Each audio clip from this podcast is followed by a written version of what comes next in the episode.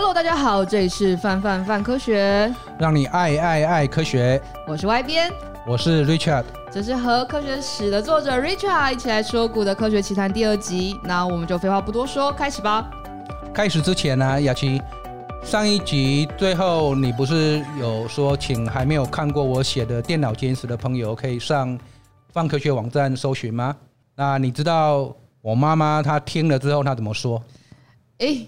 令堂居然有听我们节目，我觉得非常感动呢。哎，当然没有啦，拜托他都已经八十岁了。可以啊，七八十岁听 Podcast 超超爆潮，可以就是哎，我还没安利给我妈 这样。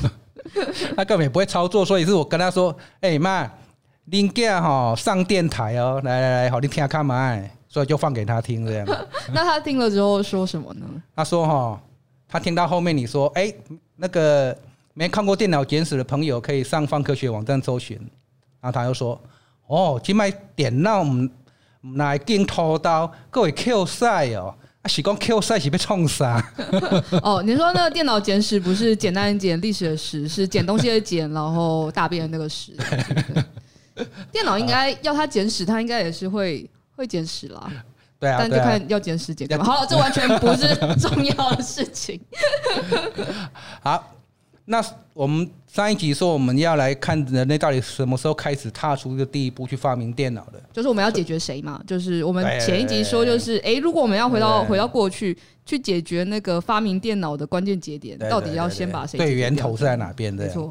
所以，那你觉得？电脑大概最早什么时候发明的？那我觉得，既然它都是电脑了，嗯，我们都知道它一定要用电，嗯，那电学的相对来说比较蓬勃，可能比如说大概十九世纪前后左右，那我猜应该大概是那个时候。对啊，就假定我们看过电影的话，那个特斯拉跟爱迪生大概就是在十八世纪末十九世纪，对啊，对啊，对啊。那可是。不对，还要更早哦。哎，这样不合理啊！就是电脑要用电，那时候还没电，所以那时候没有电脑，所以没有电脑。哎，没有电就没有电脑，那不应该是那个时候啊。那那你要不要猜猜看，大概会在多早呢？你这样我好像有点不太好猜，可以给我个提示吗？好，提示那就给你个提示，来。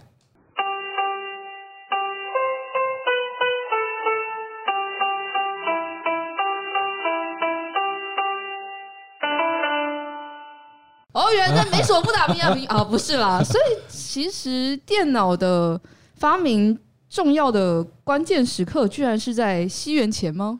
没错，是在西元前就已经有发明了。我不太相信，我不相信。对，我觉得大家都很难相信。对。好，雅琪，我问你哦，电脑的英文是什么？Computer。Computer。对。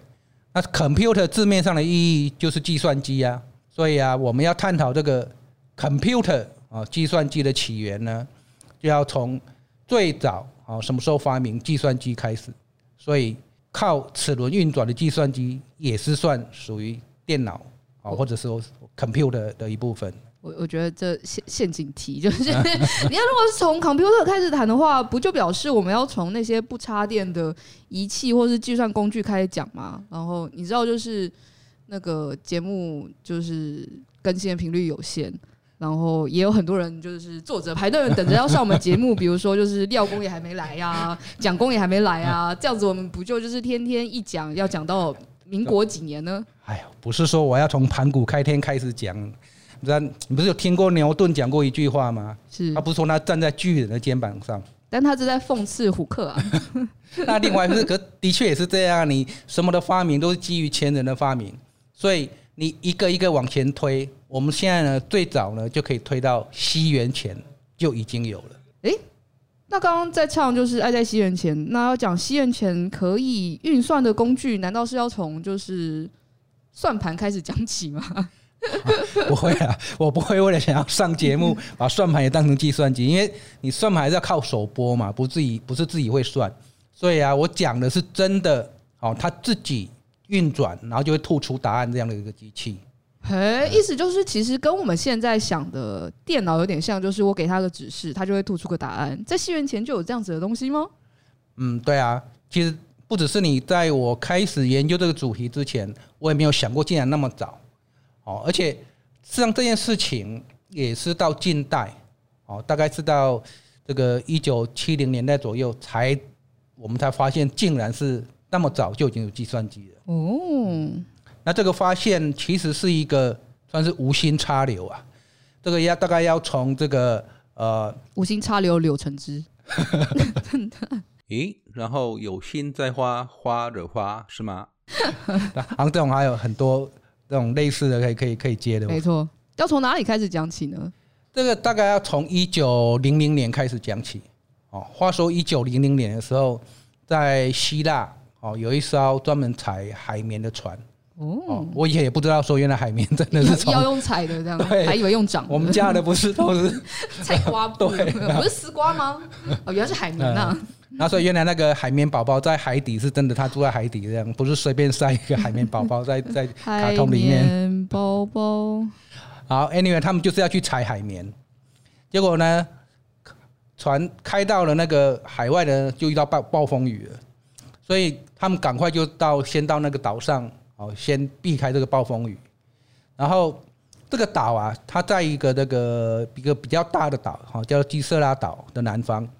然后他们在那边呢，就大概待了三天，然后终于暴风雨过去了。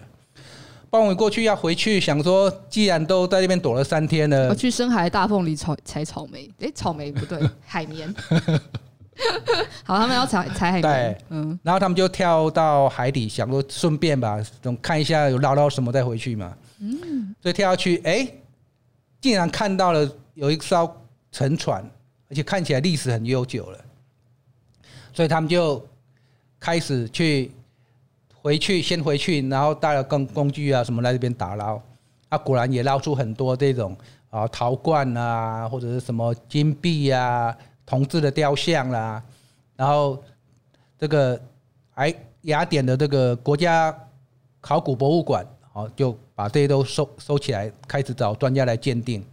那初步看，就这个船大概至少是两千年之前。哦，所以他们在一九零零年的时候挖到两千年前历史的古文物，也就是说，其实这是在西元西元前的的文物。哦，对，不过。因为里面有很多这些漂亮的铜像啊，或者什么珍贵的的珠宝啊，所以这里面呢有一块很不起眼一个小木盒，根本没有人留意啊，就大家也没有想要先去看到那有什么东西。珠宝蛮重要的啊，就打开来你都会希望宝箱里面的珠宝啊，珠宝，我是下半辈子就是不用工作了这样。对啊，那这个小木盒它基本上已经钙化，就是一块像个石头在那边哦，然后就在那边角落呢，大概躺了两年。到了一九零二年，也躺太久了，对，太多纹路了，这个再怎么样也轮不到先去看这个东西嘛。嗯，所以到了那个一九零二年的时候呢，哎，这个小木盒竟然就风干就裂开了啊，裂裂裂成四块，所以里面的东西的那种构造就显露出来。那，这时候一个工作人员走过去就看到，哎，这太奇怪了，露出来的东西里面竟然有。像我们那个钟表里面的那种很小的齿轮，而且好几个在里面。嗯，所以怎么可能在西元前有这样的的结构呢？因为你要知道，钟表啊，大概是在十三世纪之后才发明的。哎，那差很对啊，很距离差很多呢。对啊，所以你假定下去，可能网络查就会看到说，哎，这个。是不是什么外星人，还是什么？或者就是有人穿过，对，穿越时空，然后把它丢下去，把那那个手表留在那边的，这样就不喜欢爱忘带走这样。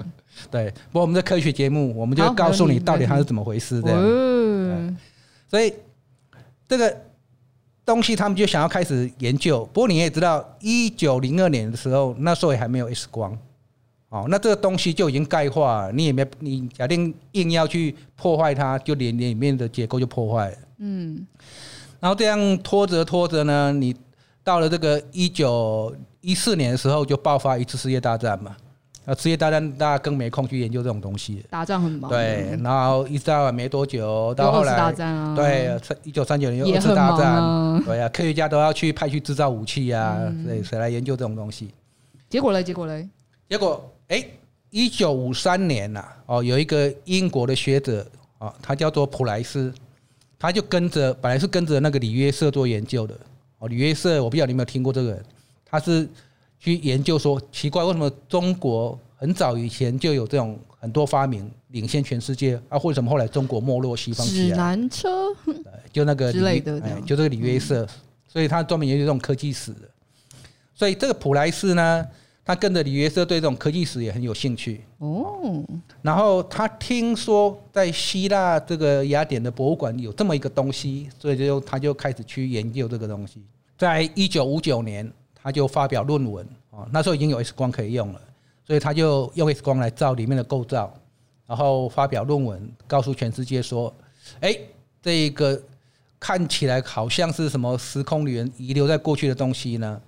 它其实这些真的里面有很复杂的齿轮结构啊。那这个东西呢，就把它称为叫做安提基色拉仪。哦，对。”这个名字听起来好像没错，非常复杂，很很难念。安提基色拉仪，敢问为什么叫安提基色拉仪呢？好，刚不提到说他们这个打捞海绵这个船，他们漂流漂流到一个小岛嘛，嗯，然后他们这个岛呢，就是在基色拉哦 k i s e r a 这个岛的南方，然后因为在南方前面加个 anti，a n t i，嗯，哦，所以就是基色拉基色拉岛之南，嗯，啊，所以叫安提基色拉。哦，这个岛叫岛对，那对发现在这边发现的哈，所以叫做安提基色拉仪。仪是仪器的仪，仪器的仪，对对对。所以他发表这个论文之后，就有惊天地泣鬼神吗？没有。哎，为何花六年呢？很久呢，好不容易知道就是照 X 光发现里面有齿轮结构呢？因为这个太难以置信了嘛，大家会觉得说，你这个会不会是你自己？脑补想象出来的，对啊，因为这个里面到底哪些齿轮是你自己说有可能有那个齿轮的，搞不好是你自己想象的啊。那 anyway，不管它的这个发表出来，虽然让大家有稍微引起一些骚动，不过并没有引起主流学者的这个重视，所以这事情又拖拖拖，诶，拖到了大概三十将近三十年后，大概一九八三年的时候。哦，那时候英国的伦敦科学博物馆呢，突然来了一个黎巴嫩人，哦，他就来敲门，说我手上有东西，有个古物，哦，你们要不要收藏？这样，嗯，那这时候在伦敦科学博物馆哦，负责的这种鉴定的呢，叫做赖特。那赖特呢，知道说刚提到那个普莱斯专门研究这个的，哦，所以就找他来看一下。因为那个东西呢，就是已经好几个零件碎分成很多小小部分了，所以乍看也看不出所以然。然后普莱斯看了一眼，然后没有进一步的鉴定之前，也没办法给出什么样的结论。然后普莱斯又又回去了。结果没想到啊，在过了几年之后，才可能我记得不到两年，普莱斯就死掉了。哎，那他不就啥都不知道的，就就跟世界说再见了？对，然后倒是刚我们提到在伦敦科学博物馆啊，这个赖特呢，他倒是因为这样就有点想要继承遗志，就是觉得哎，当初普莱斯研究这个安提基色拉仪，卫国，对，大家都不怎么重视，然后他现在手上拿到黎巴这个黎巴嫩人拿来这个东西呢，嗯，这感觉上跟他跟的当初普莱斯讲的那个安提基色拉仪。感觉上有点相关，所以他想说：“哎，那我就来进一步研究这个安提基色拉仪好了。”而且到了这时候，他我们已经有这个呃电脑断层可以用了，那你就可以比较更精细的一层一层去扫描这个安提基色拉仪的内部哦，就可以比当初普莱斯没办法做到的那样的更精细的来看到里面的构造是什么。结果这个一看呐，大概确定的就是说。安提基色拉仪呢，首先它的大小大概多大呢？大概三十四公分乘以十八公分。你假定，呃，听众比较难想象，它大概就是像那个电话簿那样。哦，你说是黄黄的，已经没有在印的电话簿吗？就是那种厚厚的一本，有没有那种电话簿？然后你看到那个港片啊，然后那个然后行球的话，把电话簿垫在那个。犯人的胸口，砰砰砰，然后拿铁锤这样锤，都没事，很厚的电话簿，然后然后得内伤，然后看不出伤痕这样，行球很好的工具。七大武器之星球十大工具这样。可能区分二十岁前后啦，就是可能 二十岁前的人不知道我们刚刚在讲什么这样。电话簿什么样子这样？我想一下，电话簿这样应该，我觉得用另外一个举例比较好。它大概跟 PS4 的大大小可能差不多，三十四乘十八，再稍微窄一点。啊啊啊！然后比 PS4 稍微薄一点点。OK OK，嗯，好。那你想象这样的大小里面啊，然后它的正面跟背面呢，都是一种同锡合金的金属板。然后里面呢，可以确定又有看到三十个齿轮。然后他研究呢，如果再补上五个齿轮，哦，就可以运作了。那这些齿轮呢，大大小小不等，那最小的还不到零点五公分，所以真的这个工艺是非常的不得了。那说到底，这个东西到底是要干嘛？首先我们看它的正面，这个安提基斯拉里的正面呢，你看起来就像个时钟一样，不过它有七个指针。哦，所以就是一个有有点像我们家的挂钟。然后，但是它上面有七个指针。对，不过不一样的是说，首先它那个我们挂钟就是十二个小时的刻度嘛。嗯。然后它这个它上面刻度呢是刻到三百六十五个刻度。哎，那不是正好一年三百六十五天，对不对？对，没错。所以它就是绕一圈就是整整一年这样。然后它这七个指针分别代表什么呢？就是太阳、月亮，还有金木水火土五个行星。所以，一共跟比如说，因为日日本的礼拜几礼拜几，其实感觉有点一点点关联这样。然后这个三百六十五个刻度，就是代表你这个指针指到这个位置的时候，嗯，哦，然后这个因为它的刻度后后面还有再分成黄道十二宫哦，所以就大概你在。这个时候连星座都有的，对，大概在什么位置这样？感觉放到现在应该要拿来用也是蛮好用的。对，感觉很炫这样。蛮炫的，蛮炫的。如果出一个时钟，然后记上面又有一年，然后又可以有礼拜几，然后还告诉你十二星座。不过当然，因为当时也没电池嘛，所以它也不会自。哦，也是。哎，对，它不会自己转，那它要怎？那它要怎么转？所以呢，它是侧面有个把手。所以你转动那个把手，那指针就会转。所以它其实用来干嘛？用来想，哎，我想要知道，比如现在二零二零年，那我想知道二零三零年某一天，好，那个太阳、月亮还有五大行星在天空的位置是怎么样？我就这样转转转，哎，转到那一天，那看那个指针上面就可以知道这这天体的位置在哪里。很 fashion 哎，对，完全现在文青会买的科文创产品。对啊，而且它多厉害，它。的那个月亮指针呢，它还有一个会转动的小圆球，就是会用来代表月亮的盈亏。完全是那一天是满月或者是新月，好，它还可以这样表现出来。钱就在这了，就是到底有没有人？因为这容易复刻吗？就是既然我们都大概知道它的构造了，然后知道可以做这些事情了，然后我们现在相对来说又更能理解这些理论，那我们有办法办法有机会可以复刻安提基斯拉仪。我觉得应该是可以的，所以你现在已经想要摆到我泛科市集卖了吗？蛮想卖的，就如果真的有的时候，Richard 会想买吗？你不觉得？会会想买？对啊，是不是？你就你要想过这个西元前的产品？对啊，对啊，西西元前热销产品，然后一组可能对他们来说要花三栋房子才能买，嗯，不晓得啦。而且不止不止这样，我刚讲是正面而已哦。哦，所以它不只有像刚刚讲的，可以知道行星，然后哪一年的某个时候，行星行星在各在什么位置，月球的盈亏，它还可以做什么呢？它在背面呢？它背面也是有两个指针啊，有分成背面分成上半部跟下半部。嗯，然后啊，上半部啊，它是一个你看起来很密密、很密集的一个同心圆，可它其实啊是一个螺旋状啊，你把它想成像什么？比如大富翁，大富翁是四方形嘛，可你把它想成是螺旋这样一直绕，一直绕，一直绕，啊，它就是一共有画成两百三十五格，啊的一个刻度。那这个是要要用来干嘛呢？这是用来啊，用来指示末冬周期。哦，什么是末冬周？末冬，沉默冬天的周期。末冬这是音译啊，就是哦，大概西元前五世纪有个 winter。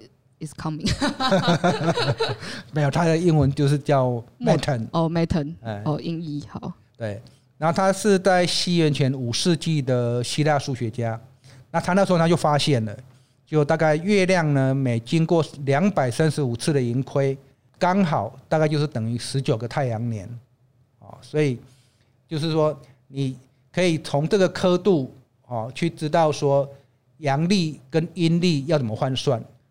哦，像我们比如说我们现在是阴历的几月几号，你到了明年的这时候又不一样了嘛，因为加加减减这样。对，因为你月球的盈亏是可能二十九天啊，或者是二十八天啊，都不一定嘛。然后太阳算大概固定是三百六十五又四分之一天，然后月球阴历又不一样，所以它这个末冬周期呢，它可以用来去做阳历跟阴历的日期的换算。哦，所以也一样，你想要知道哪一年的某月某日是阴历的哪一天啊？你只要这样把手转转转转转啊，它就可以只是出来这个阴阳历的换算。所以等于这个东西前头可以知道，就是我们刚刚讲到的，哎，行星的位置啊，然后一年，然后月亮盈亏，背后还可以去算阴阳历之间的周期的换算的周期。对，就是阴历跟阳历的换算这样。好，买就哎 想买，这样就想买了，对不对？是，它还有别的其他新的功能吗？我再送你一个，下半部还有个功能啊，它下半部还有是吗？对对对对对，它还有一个指示。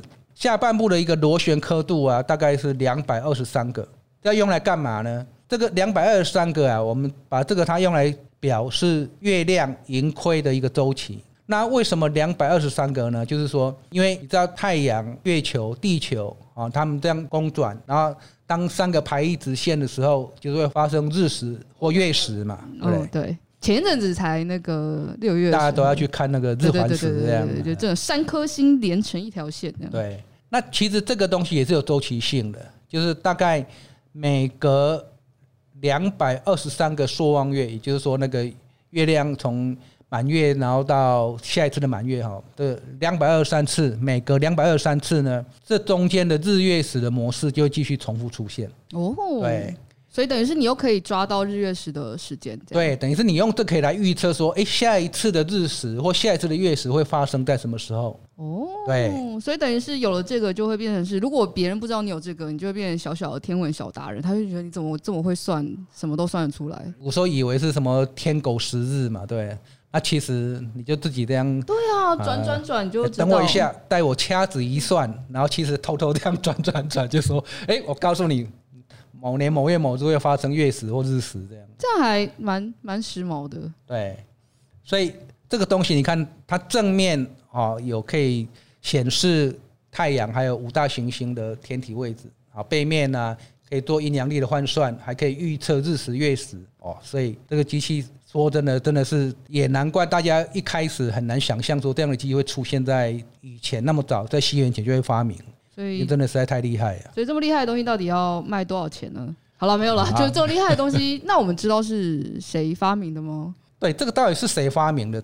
我们就会想说，啊，我们讲科学不可能说是外星人丢下来的，因为我们要找人麻烦嘛，就是我们要把发明这个东西的人解决掉，我们才能阻止电脑出现啊。至少这个东西，首先我们要想，我们可以接受，你可以接受它是计算机吧？可以啊，可以。哎、欸，你看可以吗？就是转转转，我有个我想知道什么事情，然后我 input 进去，它 output 给我出来就是答案嘛。所以它它就是计算机嘛。好，它是计算机，所以你已经可以接受计算机在西元前就已经有了。好，好，那那谁那么厉害可以发明这个东西呢？对啊，理论上这个东西听起来这么难，你起码要知道很多很多很多事。哎，你看哦，它这个东西，它还是以我们所谓地心说，就是把地球当成宇宙中心，然后太阳、月亮。或者是行星都绕地球转，用这样的观念哦去做出这样的预测。那所以以原来所知道啊，你假定要以地心说地球为中心，然后其他天体绕地球转，能够去预测。那时候最早提出一个可以准确预测模型的呢？阿密阿密，托勒密。托勒密他有提出一个所谓托勒密的这个模型。嗯，那它里面。它主要就是结合了两个重要观念哦，一个叫做周转圆，周转圆就是像我们去游乐园做那个什么咖啡杯，嗯，哦，就是一边转，就是在那模型里面等于这些，你一边自己转，一边绕着东西，它一边绕着小圈圈转，然后一边再绕着地球转，转圈圈。那光这样还不够，还再加上一个偏心圆的观念，就是地球并不是在正中心的圆心点，是在离圆心再偏一点点。好，然后托勒密就是结合了这个刚刚讲的周转圆，好，跟偏心圆，把这两个结合在一起，那就可以算出这个天体好，他们未来会怎么样的运行啊？那听起来蛮像他会发明的啊，就会是他好像知道。问题虽然是地心说，但是问题是托勒密是西元二世纪的人啊啊！那我们刚刚说这东西在西元前，对不对？对啊，对啊，所以两三百年，对啊，所以不会是托勒密丢过去的，托勒密那个做时光机丢过去的。不过后来我们从文献知道说，我们刚刚讲两个东西嘛，一个是周转圆，一个是偏心圆，对不对？嗯，然后其实。最早提出周转圆的是在西元前大概二三世纪那时候，有个希腊学者叫做阿波罗尼奥斯，他就有先提出周转圆的概念了。哦，只是说光这样不够，哈，这样还是没办法准确预测，所以还要提出偏心圆，就是地球不在圆心。那偏心圆是谁提出的呢？是大概西元前一百三十年左右，哦，一个叫做 Hipparchus 希帕库斯，哦，这个希腊学者。哦，他加入了偏心圆之后，就可以预测了。所以他在西元前一百三十年，然后我们说这个安提基斯拉仪大概是在西元前一世纪左右，年代很接近，大概只差个三十年。所以有机会，对，有可能希帕库斯是有可能，他可以设计出这样的机器。他是那个。嫌疑者一号这样，那还有人有机会吗？但还有人提，有人提出另外一种可能性，嗯，哦，就是大家都听过一个赫赫有名的阿基米德，裸奔 A 狼，呃，就是在浴缸突然那个，我想到了，我想到了，跳出来那个阿基米德，哦，那关于阿基米德传说很多嘛，是不是？哦，他不是传说他还发明那种在港口那种巨型装置，然后敌人的船过来，他那个杠杆可以把整个船吊起来这样。听起来超爆黑科技。对啊，对啊。那所以大家就觉得那个史书当做写小说这样在乱写而已，没有人把它当真。而且实际上那个史书当时啊是提的确有提到一个东西，就是阿基米德他在西元前两百一十二年，他都说他在他的家乡叙拉古啊这个城市里面，那时候罗马军队就攻进来了。然后据说罗马军队攻进来的时候，那时候他有一个发明一个天文仪器。就被他们那个罗马的将军占为己有，把他带走了。那这个罗马将军把阿基米德发明这个机器带回去之后，就到处炫耀嘛。那当初看过这个仪器的那个人，他就有写下来，他到处看到了什么东西。哦，哎，他的描述是这样的，他说这个罗马将军带回来这个东西呀。上面呢，那个月亮会跟着太阳一起转动，而且转的圈数呢就跟天上的月亮一样。然后如果上面的月亮、太阳跟地球成一直线的时候呢，那个月亮的影子就会投射在地球上，如实的呈现了日食的现象哦。所以你现在以前我们会觉得这个就是一个写小说一样的东西，不不当它是真的。那现在发现安提基斯大仪，哎，有这样的功能。对照。你就会觉得说，因为安提基斯拉可以日预测日食月食嘛，那这个史书上面又这样写，那看起来很有可能阿基米德真的发明了一个这么一个可以预测啊日食的东西啊，所以我觉得是也很有可能是阿基米德他发明的哦。那我们先跳出来，我想问另外一个问题，就会是这东西安提基斯拉仪听起来很厉害，但感觉那个时代，比如像我们这个时代，就是有很多很厉害的东西，比如说有电脑，然后但同时还会有其他蛮先进的一些科技设备。那在过往就是有安提基斯拉仪的同个时代，难道没有其他也很嗯厉害或类似的机械或计算机被留留下来吗？对啊，你问的很有道理。如果说真的是那时候有安提基斯拉仪，总不会只发明一件吧？难道没有其他？就算不是一模一样，难道没有其他类似的东西吗？为什么都看不到？那难道阿基米德就做这么一件吗？然后他就横空出世吗？还有另外一个问题就是说，那我刚我们刚刚提到它里面的齿轮可以做到什么零点五公分这么小，那表示那个工艺已经很纯熟了。起码可以做个手表吧？对啊，你就算我们不要做，算个十个小时应该还行吧？对啊，我们不要做到刚刚那样什么三个功能都有，我们只要一个功能用来预测这个或者换算阴历月阴历阳历就好了嘛。可糖都没看到，那或或者是说，那那一些工艺到底当时难道阿基米德就突然突发奇想，然后就一个人搞出这些东西？我想到了，我想到了。对啊，所以到底。当时是怎么样的环境哦，可以孕育出让阿基米德可以发明这样的一个设备啊？这个我觉得在下一集里面就可以来跟你介绍说其实当时的确还有很多可能大家没听过的希腊一些发明家，他们也是很厉害的发明一些东西，都是用到齿轮装置，而且这些对后世呢都产生了很大的影响。所以刚刚讲到这么多这么诱人的东西，我们要下集待续是吗？对，这样你会想要知道吗？我会非常想要知道，以及我希望可以买这些东西。好的，那就期待下次 Richard 再跟我们分享，就是在齿轮时代的时候还有哪些神秘以及新奇的发明。那很开心，就是呃，今天大家陪我们到最后。那下次也欢迎大家一起收听，就是科学奇谈。然后，如果啊还没有看过电脑简史的朋友，或者是如果你想要先事先预习的话，欢迎就是上泛科学上面搜寻。那我们就下期再见喽。OK，大家下次这个电脑简史见。好，拜拜。拜拜。